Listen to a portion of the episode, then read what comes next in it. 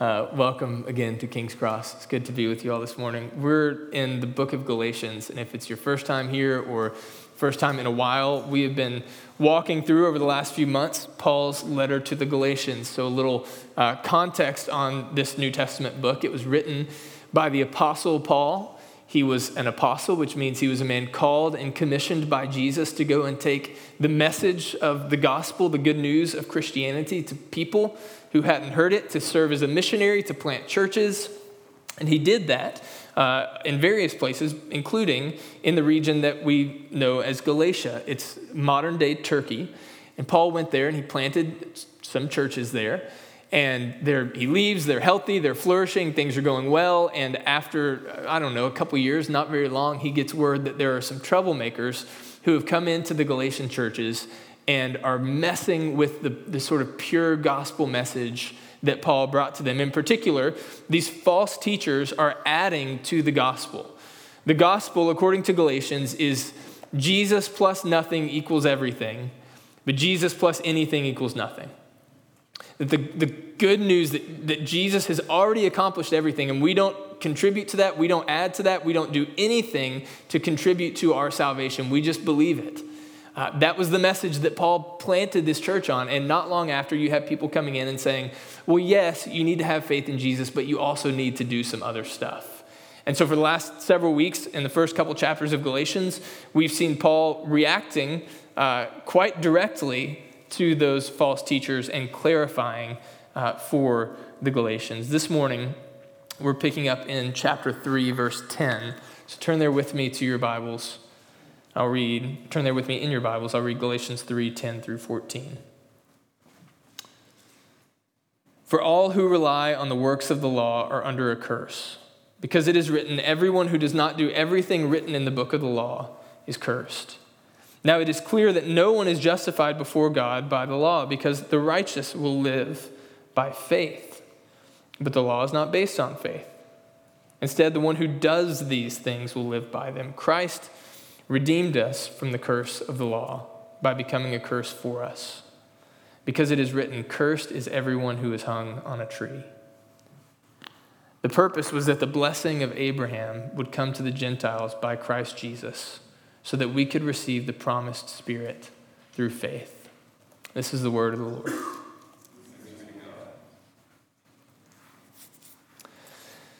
We hold these truths to be self evident that all men are created equal, that they are endowed by their Creator with certain unalienable rights, and that among these are life, liberty, and the pursuit of happiness. I presume that all of you are familiar with these words, that you have enough memory of, I don't know, whatever eighth grade history where you learned the Declaration of Independence. But that last phrase, the pursuit of happiness, it was not coined by Thomas Jefferson or the other founding fathers. They borrowed it from an English philosopher named John Locke in his 1681 essay concerning human understanding. And John Locke says of this phrase, the pursuit of happiness, that it is the foundation of all human society, that it is the foundation of morality, and that it is the foundation of liberty and freedom. That human beings be able to pursue happiness, he says, is the foundation of all these good things. Now, Locke was not talking about the freedom to go and have an amazing cup of coffee on a Saturday morning. Uh, he wasn't talking about the freedom to, to go and do things that you enjoy doing, the pursuit of happiness, even in things like family or having children, though all of these are good things, he was talking about something else. He was talking about what we might call a sort of capital H happiness, a deep and abiding soul level satisfaction. Locke was drawing on a much older tradition that in Christian writings is found in the works of St. Augustine. In his book on the Trinity, Augustine makes the case that every single person wants more than anything else to be happy. Again, using this kind of capital H happy, that every single person, no matter what their circumstances, no matter where they're from, is driven by essentially the pursuit of happiness to use biblical language that, that may sound for, more familiar with us, what they're talking about is, is blessedness. It's, it's being blessed, living a blessed life. The Bible in various places talks about being blessed. And two of the most common ones, Psalm 1 and the Sermon on the Mount, the Beatitudes, where Jesus says, Blessed is the person who does X, Y, and Z. Uh, both of those, both in the Psalm 1 in the Hebrew and Matthew 5 in the Greek, use words that could just as well be translated happy. We read the words blessed, but they could just as well be translated as happy. And so the, the Bible agrees with Augustine, agrees with John Locke, agrees with the Declaration of Independence that all people are on this pursuit of happiness. But I want to make the case to you that nobody ever really gets it, at least not in a full and final and ultimate sense. Why? Here's three reasons why we all fail to arrive on our pursuit of happiness. One is we're just not good enough. Uh, we look around at the world, we kind of survey the landscape, and we, we make this list of ingredients of all the things that we think that we need to have a happy life, a good life, and then we go pursue them, right? A, a certain job, make a certain amount of money, get into a certain school, get married, have kids, and we just don't, we don't get those things. And, in our world, we have this constant comparison, comparison machine called Instagram that's reminding us that everybody else is good enough to achieve the happy life, but we're not. So we're just not good enough. The second reason is uh, the happy life, the good life, the blessed life is a moving target. So you, you, you, you know, set out your list of things that you think you need to get, and you get some of them, and you realize that they don't deliver on what they said they would. And so you have to start looking for it somewhere else. When I was growing up, I played golf uh, as a kid and in high school and college. And one of the things that is a favorite pastime of golfers, if you go to the driving range, which is where you practice, you hit a bunch of balls. And if you've ever been to a driving range, there's like a thousand golf balls just strewn across, you know, this several hundred yards of land. And the way that they pick it up is somebody goes out in a golf cart that's basically in a cage, and it has this mechanism attached to it that as it rolls over the golf balls, it picks them up. And a favorite pastime of young golfers is seeing how many times we can hit the guy who's out picking up golf balls. In fact, one time when I was eight or nine years old, the guy told me he would give me a dollar for every time that I hit him. And I'd like to think that he wasn't expecting to pay me as much as he had to pay me at the end of that. But it's hard because it's a moving target, right? Like you think you've got them, and then at the last second they slam on the brakes, or they turn in the other direction, or you miss them by just a couple feet. It's, it's much harder than hitting a target that's sitting still. And happiness works this way in our lives. We, we find the thing that we thought was going to give us a happy life marriage, or kids, or a raise, or a new home, or whatever and you find that you're still, you're still searching. It doesn't give you what you thought it was going to give you. The third reason that we don't arrive on our pursuit of happiness is that in the end, death takes everything. This is one of the main themes of the Old Testament book of Ecclesiastes. You can, you can work and work and work all your life. You can build up a successful career, you can have an amazing family, and in the end, one of two things is going to happen. Either you're going to die and you can't enjoy it anymore, uh, or you're going to live long enough to see everybody around you die, in which case, you're going to lose the happiness that you found. We all are motivated by this pursuit of happiness, but it eludes us. But I want to make the case this morning that this blessed life can be yours but it will require a radical reorientation in your understanding of one, what it is, and two, how you actually get it. So, the, the good life, the happy life, the blessed life can be yours, but it will require a radical reorientation in your understanding of both what it is and how you get it. So, Paul says, look with me at verse 14 he refers to this word blessing, right? The blessed life. And he refers in particular to the blessing of Abraham. And he says that it can be ours. So we need to know what is that? What is the blessing of Abraham? Well, this takes us back to Genesis chapter 12, but really for context, it takes us all the way back to the very first chapter of the Bible. So think with me. Genesis 1, God creates the heavens and the earth in six days. And every day he looks at what he's made and he says, It's good, it's good, it's good. Then he gets to human beings and he says, It's, it's very good and he blesses them and he tells them to be fruitful and multiply. And then chapter two, it zooms in on the first two humans, Adam and Eve, and it says that they live in this idyllic place that we call the Garden of Eden, and that in some amazing way that we can't wrap our heads around, that God would walk with them in the cool of the day. He would come down to the garden and he was with them. God's presence was there in this particular place, but that idyllic scene doesn't last very long. We get to chapter three, and this snake slithers up into the garden and starts telling Eve some things. And in doing so, starts to sow seeds of doubt in her mind. And this is the moment when the lie that the good life is to be grasped and not received lodges itself into the human heart. Because what does Satan, in the form of the serpent, say to Eve? He says, Did God really say? Did God really say that? And then he goes on to tell her even more no, no, no. The reason God doesn't want you to eat the fruit isn't because of that. It's not for your good. It's because he's holding out on you. There's something good. There's a, there's a blessing. There's a good life that God wants to keep from you. And so, in order to have the good life, you actually need to reach out and grasp the fruit rather than receiving it from God in faith. And so they believe the lie. They reach out they try to take the good life on their own. And what is the consequence? Well, among other things, they lost God's presence and they lost access to this particular place. They're exiled from the garden. They're told, you have to leave here, you can't come back. And they lose the special presence of God with them. You fast forward Genesis 4 through 11, things get worse and worse. The very next chapter, you have Adam and Eve's sons, Cain and Abel. Cain killing Abel. Why? In part because he's jealous, because God blessed Abel's sacrifice and not Cain's. You go on, there's more fighting, killing, injustice.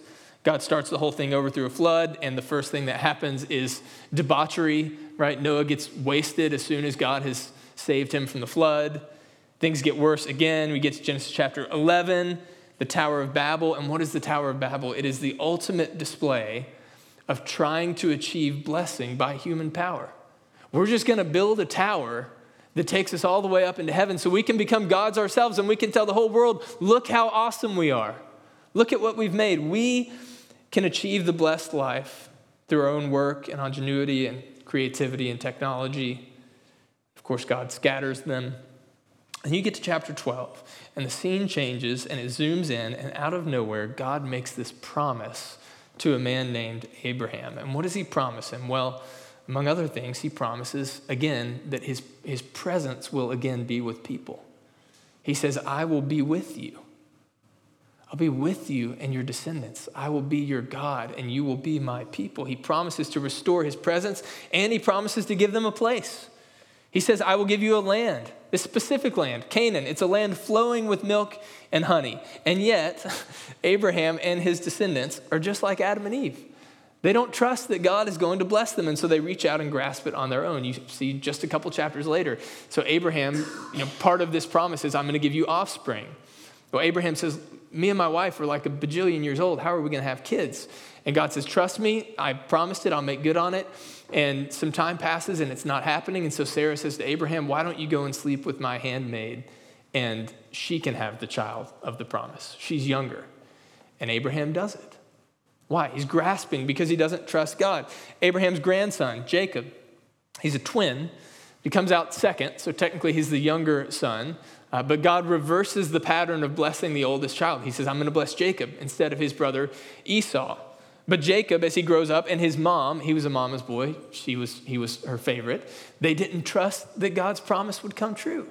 And so, what do they do? Instead of just receiving the blessing, they devise this plan to trick his father to steal the blessing eventually God, you know, the people go to Egypt, they're enslaved, God delivers them, he frees them, he leads them through the wilderness for 40 years, and then he gives them the land that he promised them. He said, This is the land that I promised Abraham, and here you are, you're in it, and they get into the land, and God says, I'm your king, I'm your father, I'm gonna be good to you, I'm gonna take care of you. And they say, No, we want a king like the nations. God says, That's not gonna go well for you. They say, We don't care. We want a king like the nations. He says, Okay, here's all the things that the kings are going to do to you. They're going to take your sons and your daughters. They're going to drive you into idolatry. They're going to do all these things. They say, We don't care. We want a king like the nation. So God says, Fine, you can have a king. And the kings do exactly what God said they would do. They lead the people to injustice and idolatry, and the people turn to other nations and other gods for help. And things eventually get so bad that what happens? In the book of Ezekiel, we get this dramatic picture of God's presence leaving the temple. The temple is the place where people would worship. It's the place where God's presence dwelt again with the people in a particular place, and God's presence departs from the temple and they lose their place. They're actually exiled, taken up by Assyria and Babylon, and removed from their land. Sound familiar? Same thing as Adam and Eve. Now, my hope is that this, this narrative should start to help reorient our understanding of blessing. Those two questions. First, what is blessing? God's blessing is his presence. It's his presence with us. We saw this a few weeks ago in Galatians 2:20. It's not just uh, it's not just like in Eden when God was near Adam and Eve. It's not just like in the Old Testament when God's presence would come onto people for a while and then leave. It's not just that, that it's not even just that Jesus is walking on earth among us, but it's that the Holy Spirit actually comes to dwell within us. The blessing of Abraham, the presence of God, is that God is not just with us, not just near us, but He is in us. Verse 14, again, the end of it. This was so that we could receive the promised Spirit. Now, just stop and reflect for a moment just a little aside, is that enough for you? If you had none of the other things in life that you think of as blessings, but you knew that you had God's Spirit within you, or if you could have all the other things that you think of as blessings and not have God's Spirit within you, which would you choose? Is it enough for you that God has promised you his presence? God's blessing is his presence. God's blessing is also a place. Now, God promised Abraham and his descendants a particular land called Canaan. But there's this interesting chapter in the New Testament, Hebrews 11. It says that many of the Old Testament saints died in faith, although they had not yet received the things that were promised. And he says they were seeking a homeland. And the author points out that many of the Old Testament saints saw the promised land. And many of them even lived in the promised land, but he says they desired a better place, a heavenly one. And God has prepared a city for them. The promise of a place was all along not about a particular plot of land. it's not, contrary to a, a prominent stream of American theology, it's not fulfilled in the physical restoration of the Jewish people to the land of Canaan. The promise of a place is fulfilled in the heavenly city that God is preparing for his people, both Jews and Gentiles, that will one day come down from heaven and invade earth as the two become one. And God will dwell with us. And that place we read is made of streets of gold. There's no more death. There's no more sickness or sadness or sorrow. God will wipe away every tear from our eye and he will be with us. The promise of a place the blessing of God is, is a restoration of Eden, but even better.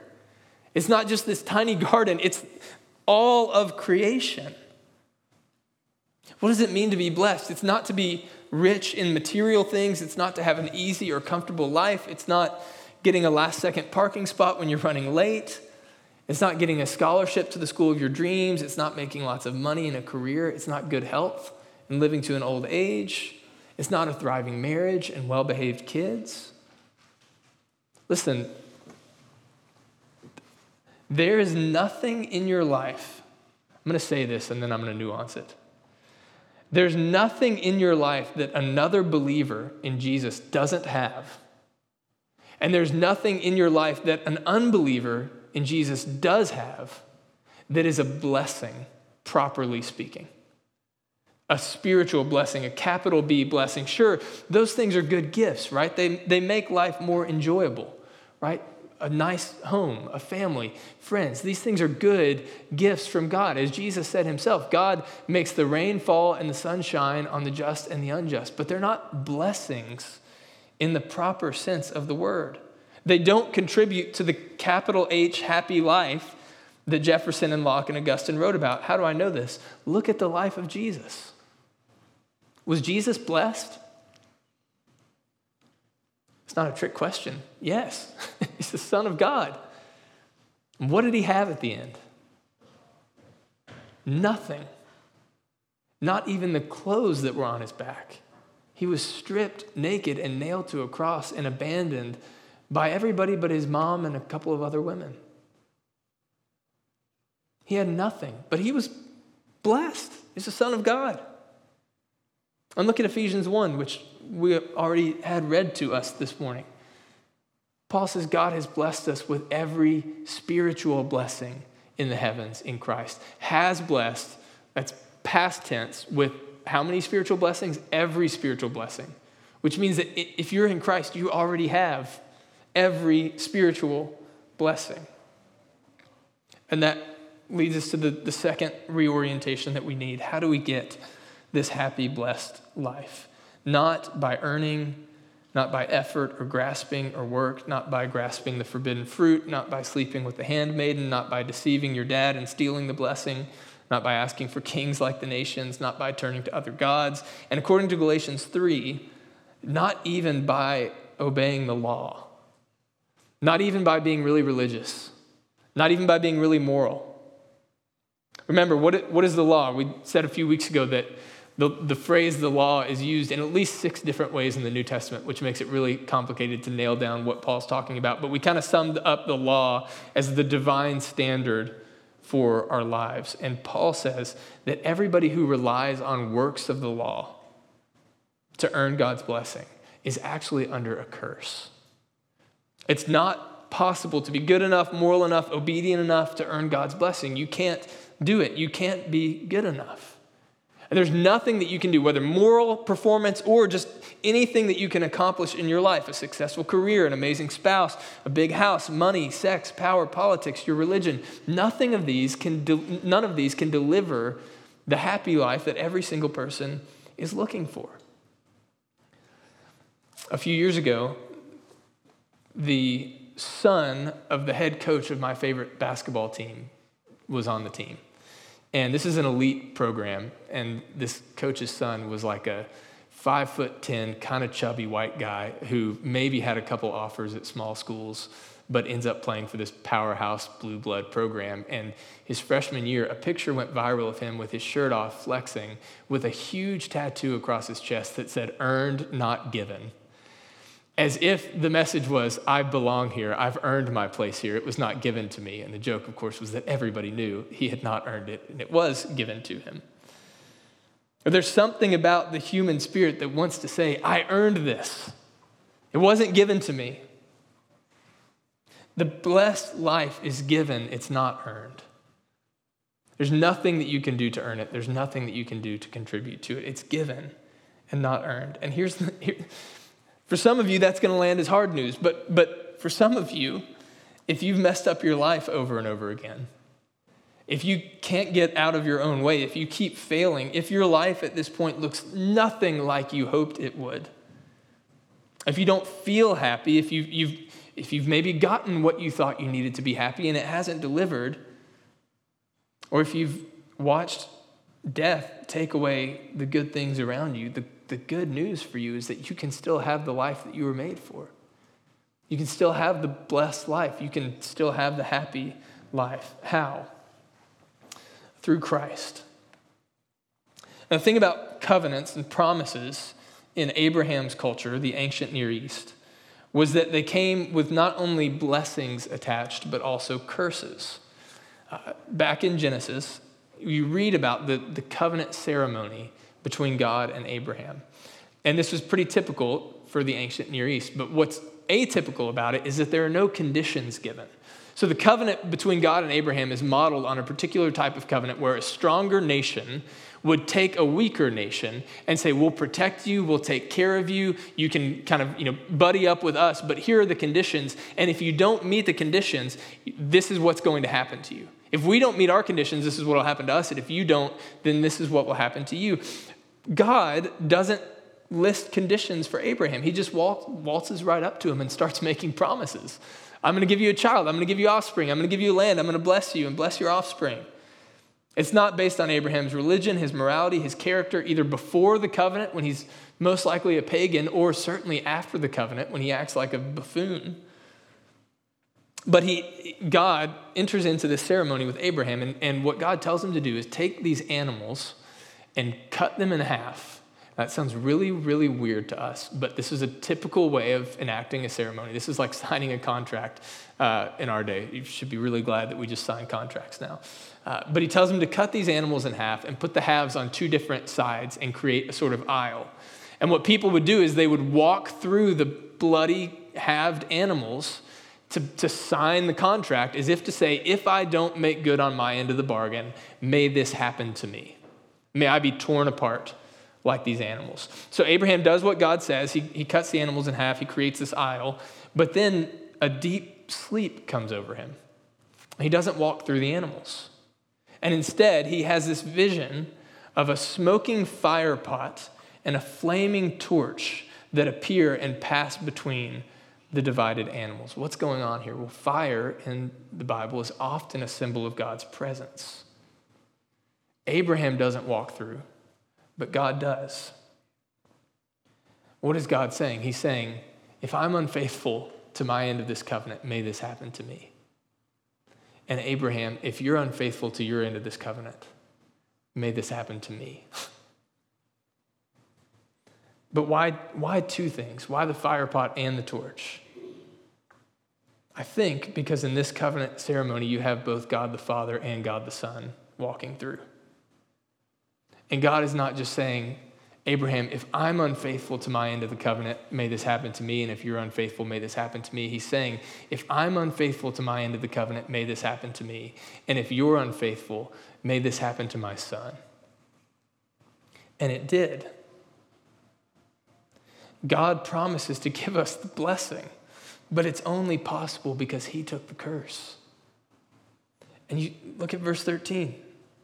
Christ redeemed us from the curse of the law by becoming a curse for us.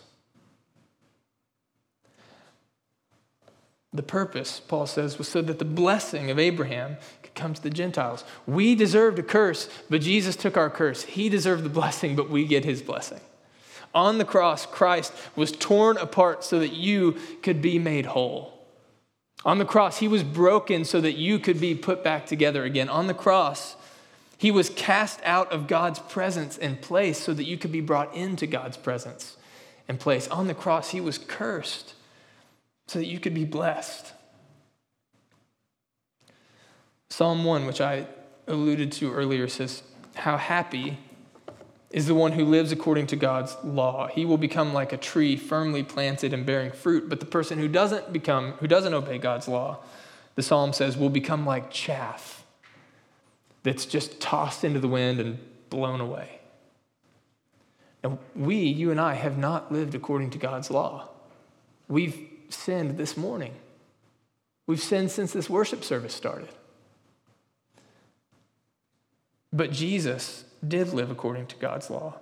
And on the cross, he became like chaff so that we could become the tree that Psalm 1 talks about deeply rooted, firmly planted, bearing fruit in season.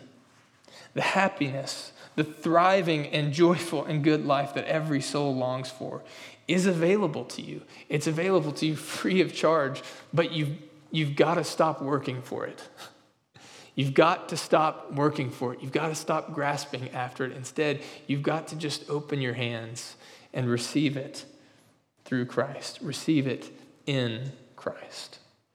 Our Father, we thank you for Christ, who on the cross was torn apart because of our sins,